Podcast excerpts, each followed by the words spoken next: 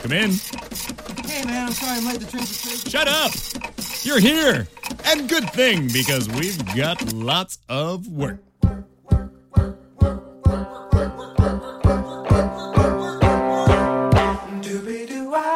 It's Employee of the Month with Katie Lazarus, the talk show featuring unforgettable guests with incredible jobs.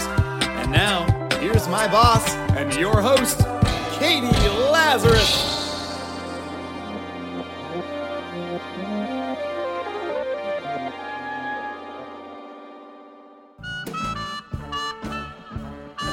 Hello, welcome back to Employee of the Month. These next couple episodes are all about pilot season. I want to know what it's like to break in, whether it's on camera acting, which you can really do from New York or Los Angeles. Each one has um, a season, and television writing. And there's no definitive pilot season anymore in the same way for writing, meaning shows are get picked up all the time depending on when cable channels have openings for shows. People pitch all the time and they can sell all the time. So it's not quite as concentrated anymore. But I like the idea of a pilot season because it allows some structure to a very nebulous profession.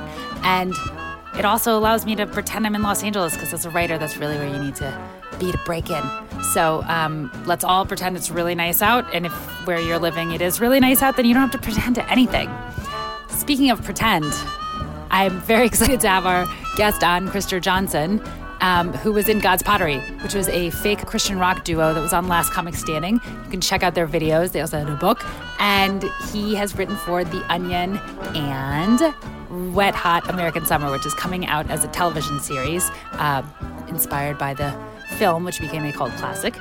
And I'm excited for our interview. Hope you will enjoy it as much as I did in terms of learning what it means to be a, a television writer.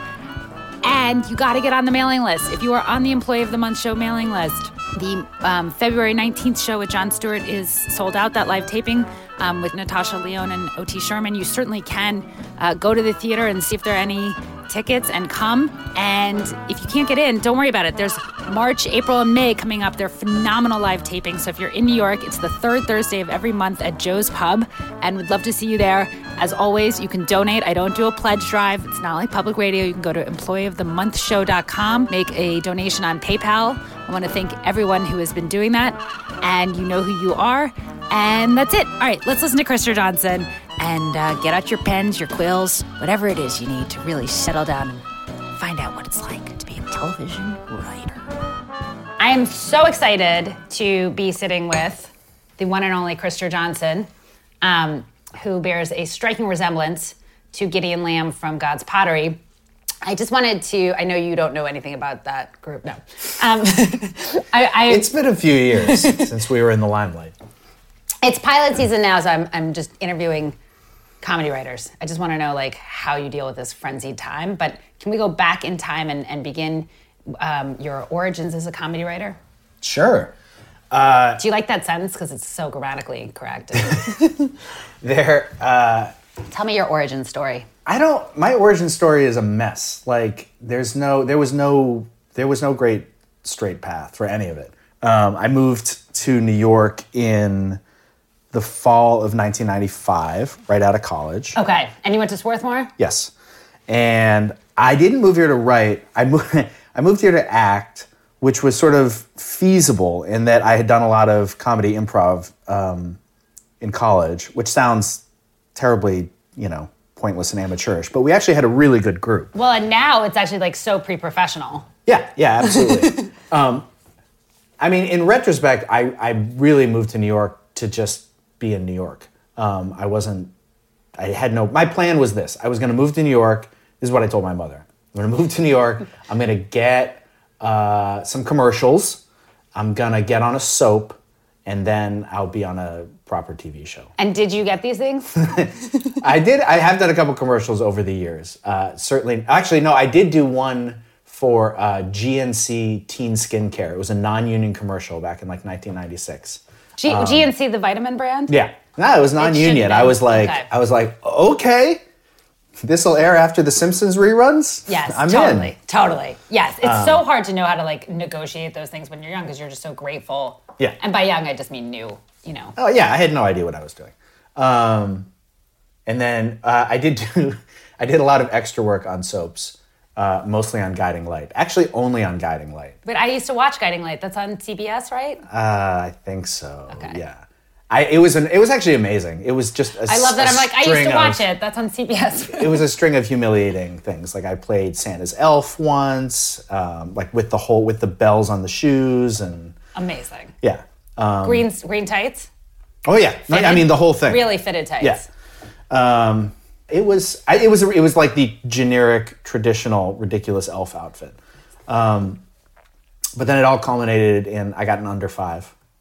Under five Can you explain? Okay, can you explain to people what under five is? Because that's like I'm still hoping for that. This it's so funny how antiquated this stuff is because it's like soap operas basically don't exist anymore. Like I'm sure to some people they're like, "What the hell is he? Was he What's doing?" a soap opera? No, but what a crazy! but like when I moved here in '95, that was like, the, I mean, in New York, that was a legitimate business. like it, the it was a good way to make money. Yeah. Oh, I mean, Julianne Moore started on a soap opera. Yes. So under five meant contractually you had under five lines total, which meant you didn't get much money because after that, then you became like a day player and your rate went way up. So, but you did get speaking lines. Which is totally which meant that back at the, the, the rules have changed but what that meant was that i could get into aftra which was that union that covered some tv shows and soaps and radio. And then once i was in aftra for a year i could buy into sag which was a loophole that they've since closed for getting into the screen actors guild which was is a little tougher basically Are SAG AFTRA now combined? yeah they're and they're combined owned by anyway. GE. i don't even know No, I'm just kidding. But they but they are combined. they i think they are yeah i've let all my dues lapse so You ha- do you just go into Writers Guild? Yeah, now? exactly. So I ended up doing a role where I played uh, a bellboy in a hotel, and it was a big episode because it was sweeps week for the soap, and the, the storyline I was in culminated with Rudy Giuliani uh, guest starring on the show, but not the day I was on it. But there was uh, some couple on the show had come to New York, and they were out of rooms at the hotel, and so they were going to have to stay in like this utility closet. And I heard the woman feeling sad for herself basically. And so I went to a wedding next door and I brought her a piece of wedding cake and I made her day. And This uh, was on Guiding Light. yes. So that was basically the culmination of my acting career. That's a huge. That's a huge gift. It's a gift that I kept the VHS tape and now have it. Uh, but, First uh, off, I really have to ask: Did she eat the cake? Was it real cake? it, I think it was real cake. I don't think she ate it. I think she just kind of held it and then looked at me lovingly. And then I did a lot of overacting. Like in my head, there was a whole like I, I had to respond to her look of adoration by feeling uncomfortable. Like if you actually watch it, the funny thing about the soaps is that they they shoot so much that they don't unless you swear or you know trip over a light, they're not going to stop. Like they're just like fine, that guy looked a little weird, but we're just going to keep going. there was a lot of overacting in like the eight seconds I was on Isn't screen. that sort of the definition of being in a soap opera is overacting? I mean, Yes, but this was not supposed to be the lines that were overacted. Got it. This was mostly crazy looks by me trying to act without having enough lines. Anyway, Trying to f- get in. yeah, yeah, Yeah. exactly. Uh, so, I mean, that would like that was sort of part of my first weird few years, um, and then 9-11 happened. Is that true? No. well, actually, I mean, it happened around then, but mean, but I just felt like those first five years. But in my head, you know, I mean, obviously that's a big marker for people. But that, like, after that, I was sort of like, okay, what the hell am I doing? Like, I got to figure. out things could end any time. I got to figure out what I'm doing. Um, and I got more into writing, and I got, but it was never, it wasn't comedy writing. I didn't go like I didn't. Uh, go through any traditional path like I'm going to be a sketch writer or I'm going to be a comedy I writer. I feel like those things are past our generation. That those things now, there's this sort of what I was saying before, the pre-professional. That there are Yeah. people who major in comedy writing, and Yeah. um, they start, st- at UCB, uh, Upright Citizens Brigade, taking classes when they're seven, and then Yeah. they, you know, also had already gone to baby DJ school, so they, you know, sort of worked out the kinks. Like, The closest I came, I did when I first moved to New York. I did extra work on SNL for two seasons, and it was like I had a friend who was doing it, and she had become friends with the um, assistant casting guy, and so he just sort of called us in every week, which was great because we got to like hang out. Tell me about your extra work because I also one time did extra work on SNL and got oh. freeze framed by like some website because I was laughing so hard. I, there was no camera in front of me, and Kristen Wiig like she was supposed to get on a gurney, but Fred Armisen pushed it too hard, and so she missed the gurney. so I just like cracked up laughing, and someone freeze framed my face. Whoops. well, this was before the internet, literally. Like this was 96, 97. My whole my whole acting career would be different. I'd probably have an acting career had Yeah. it not been caught on the internet. No, it was great. We- I would get called in almost every week, and sometimes I would be in the background of sketches. Often they were cut, um, but that was kind of fine because you got paid a lot. Not a lot, but you got paid a, a, a fair amount of what you're going to get just to do rehearsal for a couple days. Oh wow, I didn't make that. I made like two hundred and fifty dollars. What did I? My greatest role on that was I. would- You there's um How much did you make? You would make. oh just like that, like Okay. just a few hundred dollars. Okay. But if you got cut from the sketch, you basically made the same thing. great. Uh, there's a Mary Catherine Gallagher sketch, the Whitney Houston one, the Christmas one. Yes. I am I am next to Whitney in that sketch. So every Christmas that's on, and uh, yeah, It feels good, right? it feels great. Yeah. I was I was like an inadvertent, you know, part of a little piece of pop uh-huh. culture, pop culture history. When I was doing the extra work, I wanted I decided that I really wanted to get into the sketch writing, and I became friends with the people who worked there, and I found out that there was a, an opening to be Lorne Michaels' assistant. So I applied, and I think it was unusual. I think mostly women got those jobs for him. Not that he's a sexist pig, but it was just the way it was. Like it was mostly pretty young girls working those jobs. Um, but they really liked me, and so they interviewed me, and then I met with him, and he was just like, you know, it's really a lot of grunt work, and I was like, that's fine, and they were like, you just have to keep his popcorn basket filled. I was like, that's fine. Like I and honestly, like I was 23, 24. I was like, I'll do anything. Um, I was temping. Like, what did I care if I was, you know, going to get paid nothing? I might as well be there. Um, and they basically told me, you know, we're going to call you Monday, but this looks really good. And I was like, this is it. This is how I'm going to get my foot in the door, basically. Um, and then they called Monday and they said that um, someone, a friend of his or someone had called and their nephew needed a job. Wait, can I just tell you something? Because that was it. I had a similar fate. I feel like I was I was hired to be Seinfeld's um, writing assistant on The Bee, Oh, yeah, yeah, yeah. and I was so excited. And I was walking to the subway. I mean, this was going to be my big break in my head. Yeah, you yeah, know what I mean? totally. And I was walking to the subway on, on a Monday morning, and I got a call, and it was the same business Yeah. that like someone at whatever studio was producing the movie was like. Uh, so and so's niece or nephew, you know, is going to do it Oh, it was awful. and it was just like I was like that was it was and then what happened was that then the assistant said, "Oh, and also you're not going to be able to do the extra work anymore because we're afraid that it might make Lorne uncomfortable to see you there since he was going to offer you the job and had to take it away." no. So that was it. That was, it was just like everything was taken away. Did you ever submit to SNL later? Um, I? I did for to work on um, to write jokes for Weekend Update. Okay. Um, which I'd been doing freelance for years, um, and I applied for the full time position. The- at the same time that you were applying for the assistant job, you were writing for No, Weekend Update, after- years later. Yeah, years Okay. later. And was this on your own, or was this part of the comedy duo God's Pottery? That was on my own. Okay. That was all on my own. Yeah. So God, I mean, God's Pottery was sort of the first established kind of comedy writing I did in a lot of ways. I would write sketches with the Shark Show and those guys. Okay, so I let's for talk about these things. So, Okay. God's Pottery, you did with um, Wilson Wilson Hall, Hall, and Mm-hmm. you guys were Gideon Lamb and Jeremiah Smallchild. And the joke is that we were a Christian acoustic duo in character, you know, without winking, with full songs. So every set we were doing, we were performing for the youth. Um, and it started honestly as a gag. Like Wilson and I used to just come up with names for fake bands to entertain ourselves in different genres, and then we would come up with songs that they would write. Um, so we had like a hardcore uh, R&B group called Freeway. It was written three way, but it was pronounced Freeway.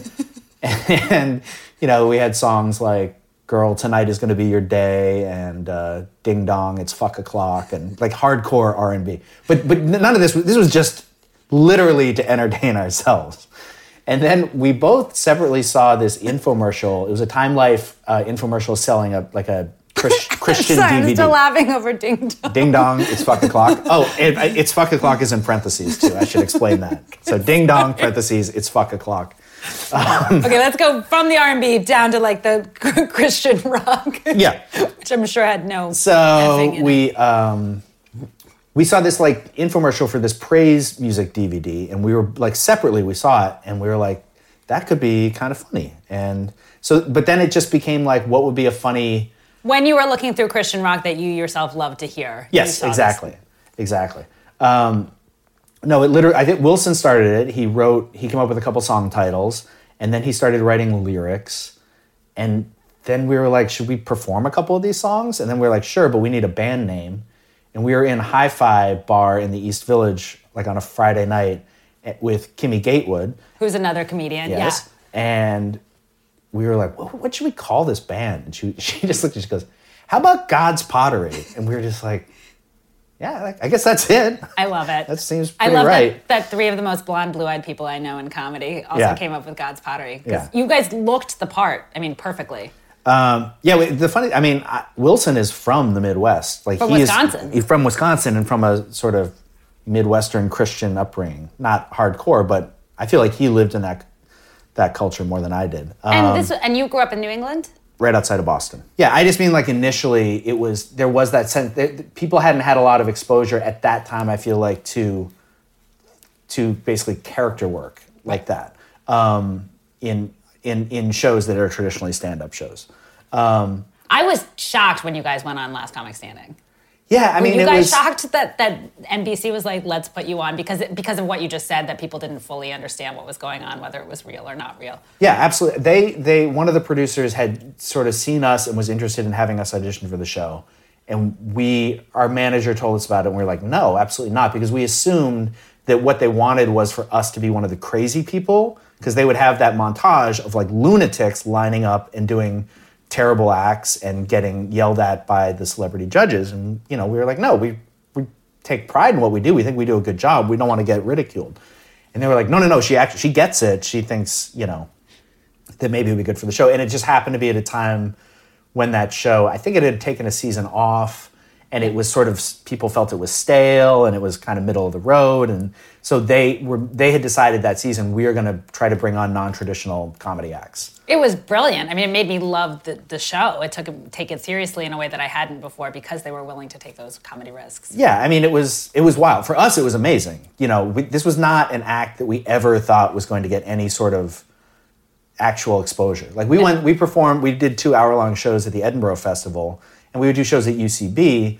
Um, but that was our crowd, like British atheists and the downtown comedy scene, like you know NBC primetime. There was not, and what happened was that a lot of people hated us or didn't understand us or did and were offended, you know, because they had absolutely no sense of humor about any, you know, anything ironic relating to their faith. I mean, what was so amazing about it, and the reason it was so fulfilling for us was that they we made the finals and they had a that was a year that they had a house like it was like a traditional like yes, we're gonna to live, in the house, with Dan Natterman, right? yeah uh, no no no he didn't make the finals Oh, I'm sorry, I shouldn't have brought that up. that's all right I love Dan Natterman. Um, but these shows are a little rigged, right? they're rigged in the sense that I don't th- nobody sees any numbers for voting there's a lot of I mean look I I am pretty certain that we made the finals because they thought we would be a good mix for the finals And and not everyone can make it. So Of course. And Dan has a nice apartment in New York, so it's okay. And the truth is that as soon as in the finals we were exposed to a straight up audience vote, we were gone. Iliza Shlesinger just just took us down. She, Uh, she well deserved. She but, uh, scored. Yeah.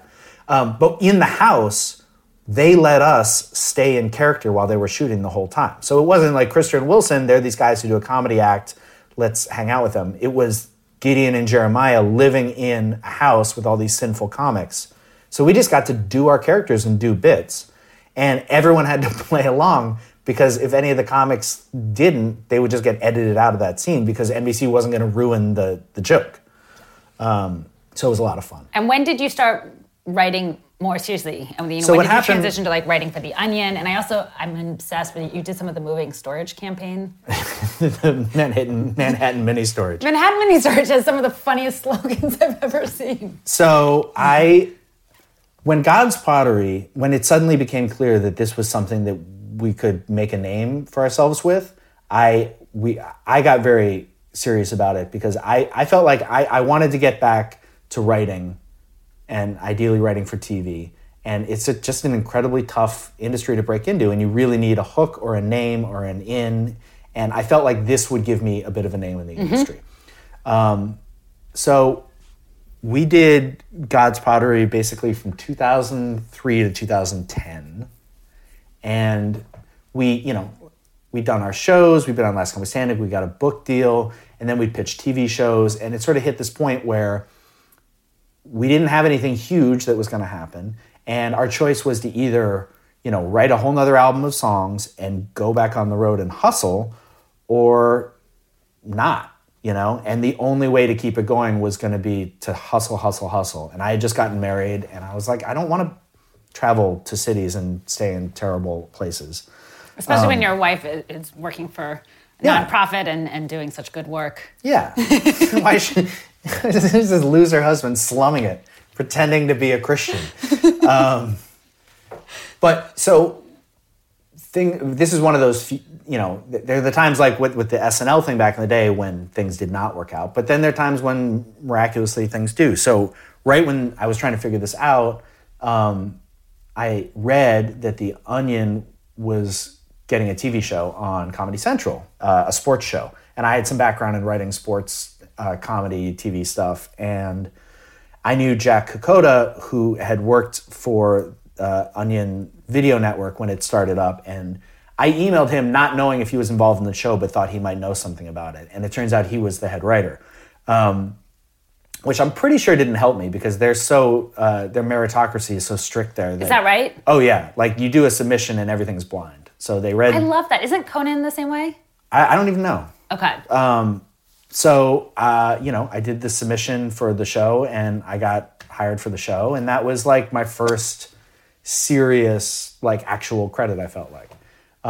and I mean, it's such a credit that you can feel proud of. Not that you shouldn't have felt proud of Guiding Light and being an elf, but I did not need to feel pride about the guiding light situation. but it uh, must be so gratifying to work for a show that you would actually watch. Yeah, absolutely. It was and and it was it was harrowing honestly because I felt like I didn't know what I was doing um, from two perspectives. One, as somebody working on a TV show for the first time, and two, as someone writing for The Onion, because everyone else who was on staff for that show had written for The Onion or had was currently working at The Onion and had come over to work on the show, and they have a Or very it was from Wisconsin.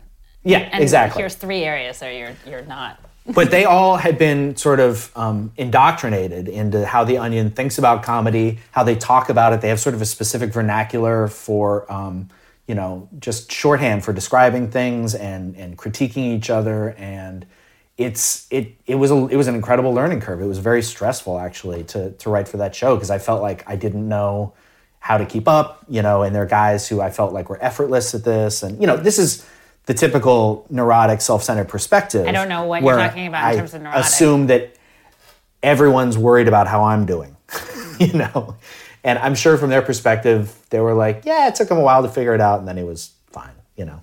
Um, yeah, Is that but it was a, self-centered? that's just being, uh, I think, self-conscious in, in a way that's I feel like there's a there's a there's a it's there's an egotistic aspect to it that I struggle with, which is this notion that what I'm doing is so important that everyone's wondering how it's going to turn out. And put that through the neurotic writer, it's everyone's worried about me not being good enough yeah. I have. But it's still it's still this notion that my performance is so vital and so important that this is when when I see two people going into a closed room to talk, this is probably what they're talking about. As opposed to the 7,000 more important things that need to get done to put a TV show together. Um, what were things that helped you deal with that and just like cut that out, like compartmentalize and just focus on? No, honestly, f- for that show, um, finishing it, like getting to the end and realizing, like, oh, they didn't fire me, and oh, if there was a second season, I think they're gonna ask me to be a part of it. Like, just like, oh, this is okay. Yeah, proof in the pudding kind this. of thing. Yeah. yeah, I just needed to add that cliche. I think it's important to have yeah one. it's very important.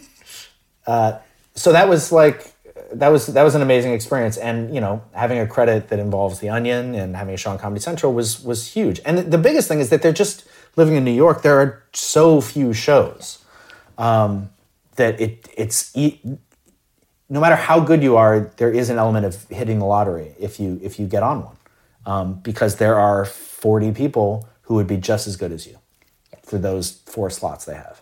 And then soon after that, I got hired to uh, be the head writer at My Damn Channel. which Oh yeah. I forgot about that chapter. I thought you were going to say, I forgot about that website. I'd forgotten about both, but I Yeah. forgot about that chapter. well, here's the thing I literally wouldn't have gotten this job that I've been working on this fall if it weren't for that. I mean, that's wonderful. because uh, so Michael Showalter was a guest on the My Damn Channel live show that we were doing, which was like this daily talk show, Yes. and he was our big guest for the week. And I've known him for years, um, and he sort of has been a fan of God's Pottery, but we didn't we didn't know each other well. We were just sort of acquaintances passing each other at shows. And Yeah, I feel that. like people think that all comedians know each other super well, and it's like we're familiar with each other's work. yeah, But now there are also so many. yeah. He knew who I was, which I thought was like really cool. Oh, amazing. Yes. So he was a guest on the show, and then he he said in passing, like, "I'm writing. I got this book deal to do a, a humor book about cats. Would you?" He knew. He followed me on And Twitter. I thought of you. well, because I talk. I have a cat named Steve that I talk about a lot on Twitter, and so he thought maybe I could contribute some ideas, basically. And so he was going to get a bunch of people to pitch him ideas, and he was going to take it from there. So I said, "Yeah, I would love to do that." And then I didn't hear from him for six months or whatever, and I assumed that um, you know it just didn't happen, or he I- got other people. I thought you meant Cats the musical, so I apologize. I didn't know you actually meant Cats, and like that sounds really fun. Um, but then, like, a, literally like two days after I got laid off from my damn channel, he contacted me and said, you know, um, I didn't. I ended up writing a draft of the book myself, but uh, I'd like to work with you if you want on helping me polish it up and contribute some ideas. Um, so then we struck a deal, and then I worked with him on on that, and we worked great together. And he really liked my work. And then um, I got management out of that, which I hadn't had. What a fantastic, also like just the opportunity to work with someone who you really love their work and then to learn. Because I was thinking, Yeah. you know, when you get thrown right into a television show, it is scary because you don't get, you don't have any experience before that. And Yeah. this, you guys are like learning what is it like to work together. So Yeah. it is a win win, even if it, Yeah. Yeah. No, it was great. So that happened like I mean that was actually was that 2 years ago? I guess it was no, the book came out last year. I forget. Anyway, he Michael used to live here in Brooklyn. He went to LA to follow his dreams, writing for big TV shows. But um then the the Wet Hot American Summer Girls' Night was what he was writing for? uh, uh, big uh, big night out Big super, Night Out. super fun night Super Fun Night. big night out is that a show i don't think so. happy fun day. Uh, so he but then the wet hot american summer show got picked up by netflix and he it wasn't like he had asked we had the same management and so he, like they said to me like hey just so you know we submitted you for this. And i didn't even know about i did not know the show was going to happen. I did not know that it was i didn't know anything about it. So i was like all right. You know and they were like but it's in la and i my wife was due to give birth to our second kid in two weeks and i was like that's great but i can't I can't do it, but that's great. And then they, and then he was like, well, now they're wondering about your availability.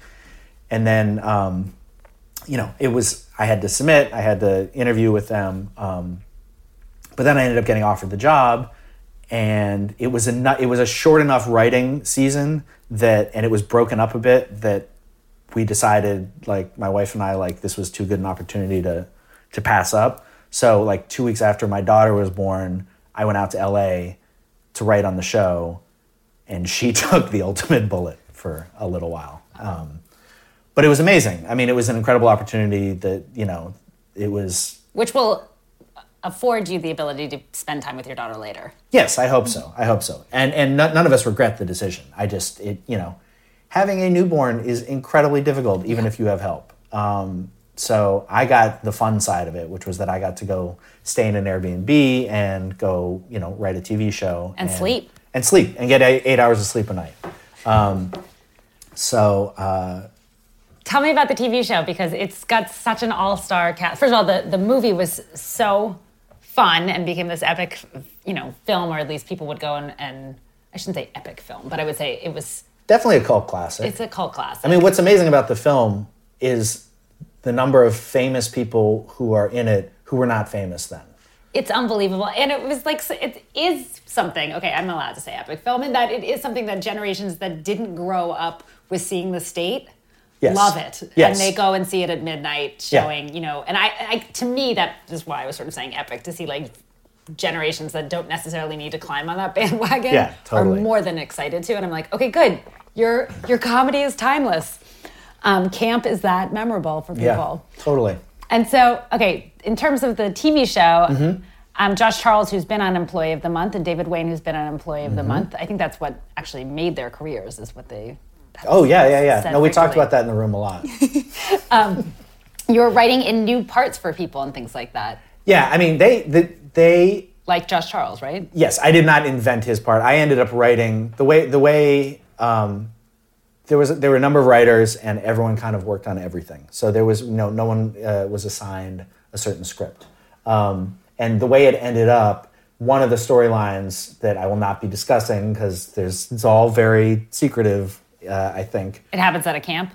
Yeah, shut up. shut up. Um, uh, one of the storylines that I was working on involved uh, a character that Josh Charles ended up playing. Um, and I have not seen any of the footage, um, but uh, Can you I just confirm that it happens at a camp? Yes, it happens at a camp, Catie. Spoiler for everyone. Um, uh, yeah. So and uh, so I was out there a couple weeks ago. I went on set and saw a few things, and it's it's awesome. It's going to be really great. And so it's Amy Poehler, David Wain, Zak Orth, Josh David, Charles. yeah, David. David's Michael directing Showalter. it. Okay. I'm sure he'll have a cameo somewhere, probably. Showalter plays one of the main characters. Um, it's all the people who are in the movie are back. Um, Every single one.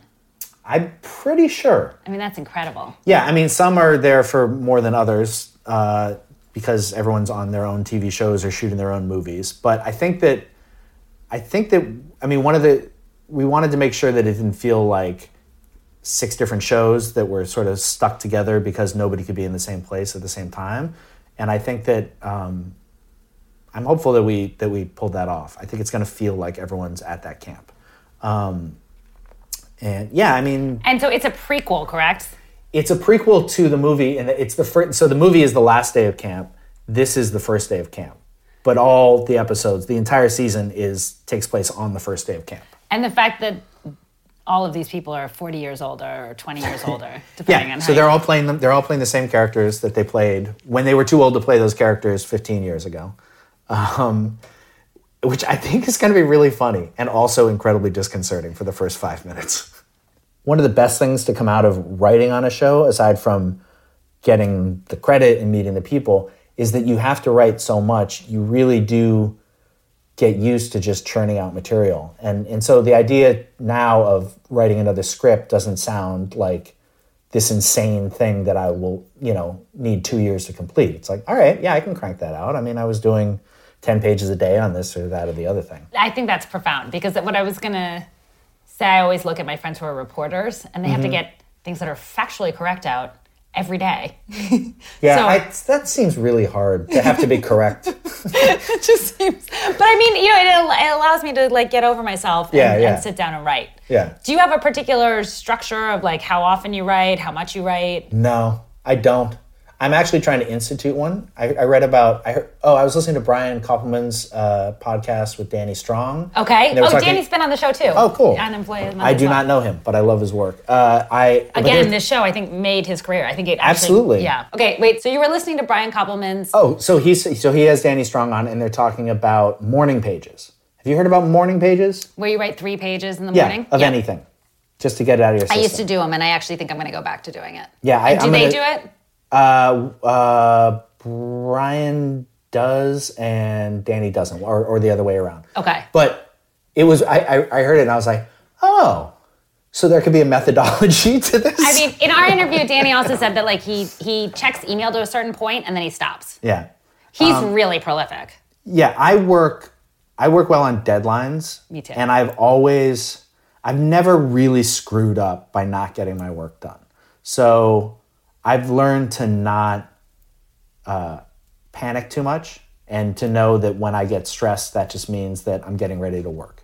Um, and also to not worry too much about when I'm procrastinating because I do, even back to college writing papers, I would wait and wait and wait and wait and then I would write it, and it would come out pretty well the first time. And I realized that I w- was just really figuring a lot of it out in my head, both consciously and unconsciously. And so I don't, I, I'm sort of let myself be an asshole and, you know, be unproductive and not get too down on myself because I do eventually crank out the work. Yeah, get it done. I love deadlines. I love money. Both of those Yes. things are like Yes. done. I also, done I mean, the, the the the the fear of of the shame of not doing your work and having people judge you. Like I respond very well to to the social pressures of of letting people down.